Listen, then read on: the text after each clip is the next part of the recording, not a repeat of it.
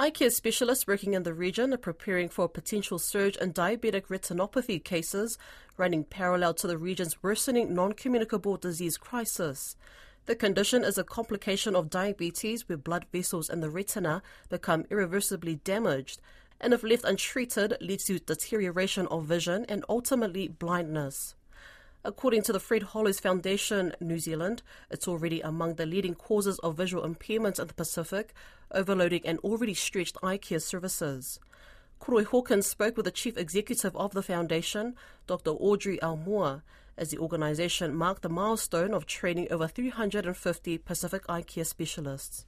So yes, with Fred Hollows Foundation, globally is really celebrating, of course, annually we do this, the birthday of Fred Hollows, who is really the founder of this organisation. An incredible man who did some amazing work, who started out doing some amazing work 30 years ago, particularly working with Indigenous communities and improving the challenges for many of them around avoidable blindness. So each year we try to celebrate that. And this year in particular for us, we've really come to a number of milestones. We've been, as an organisation, been working in the Pacific just over 20 years now, working with our Pacific governments and our Pacific eye care partners, and our primary role really is training the eye care workforce. And when I say that, I mean, you know, training eye surgeons, eye doctors and nurses and community workers in the area of eye health. And we're delighted, of course, that after 20 years of training, we've trained nearly 350 Pacific eye care specialists in the region. And we haven't done it on our own. We've worked with fantastic partners such as Fiji National University,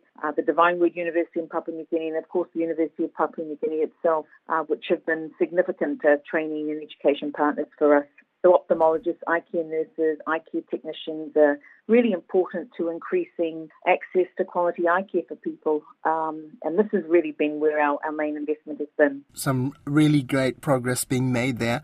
For our listeners, what are the numbers and what are the issues still affecting eye care in the Pacific? What are the big issues on the health side of things? Well, the most difficult challenges, particularly with our communities and the issues of avoidable blindness, one is cataracts, obviously, and this is something that happens to many of our communities and populations over the age of 50.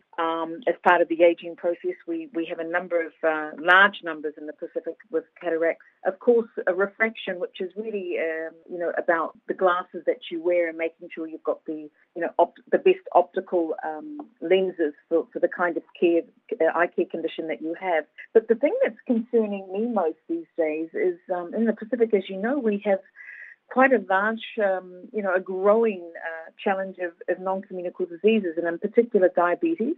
And with diabetes, of course, we have emerging issues around what we call diabetic retinopathy, which is a condition of the eyes that once diabetes, often for many people, is not well controlled, eyes can deteriorate quite quickly. And this is a condition that's not quite reversible. And so in our region in particular, with this status of diabetes, we are concerned that diabetic retinopathy will become a major burden of disease for many of our communities.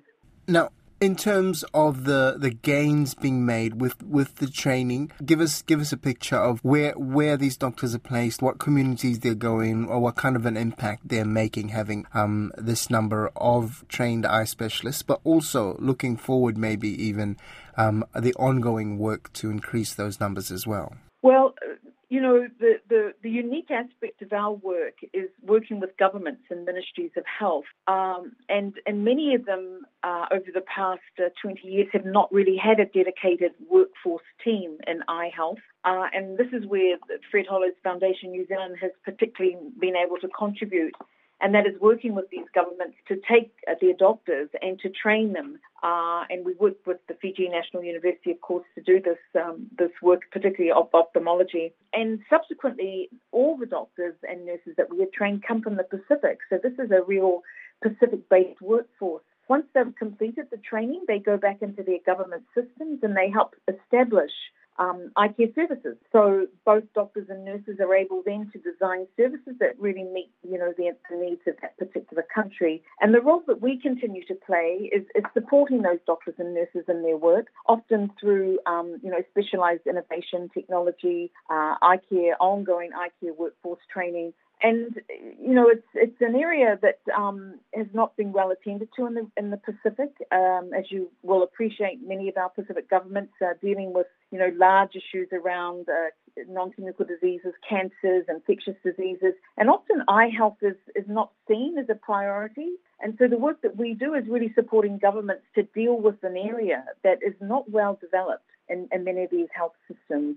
And I have to say, it's not just the Fred Hollows Foundation. There are many eye care partners in the region, but it provides a real area of support for many of the governments who often can't afford to develop these sorts of services, but are now beginning to recognise that if they don't pay attention to eye health, and in particular to issues around avoidable blindness, their system may become overwhelmed. And so a lot of the work over the next couple of years for this organisation is really helping prepare some of those government systems for this area of growth, unfortunately, in eye care. Doctor, thank you so much for your time. Thank you for being with us and sharing your important work with us. Thank you. Naka. Naka. Mode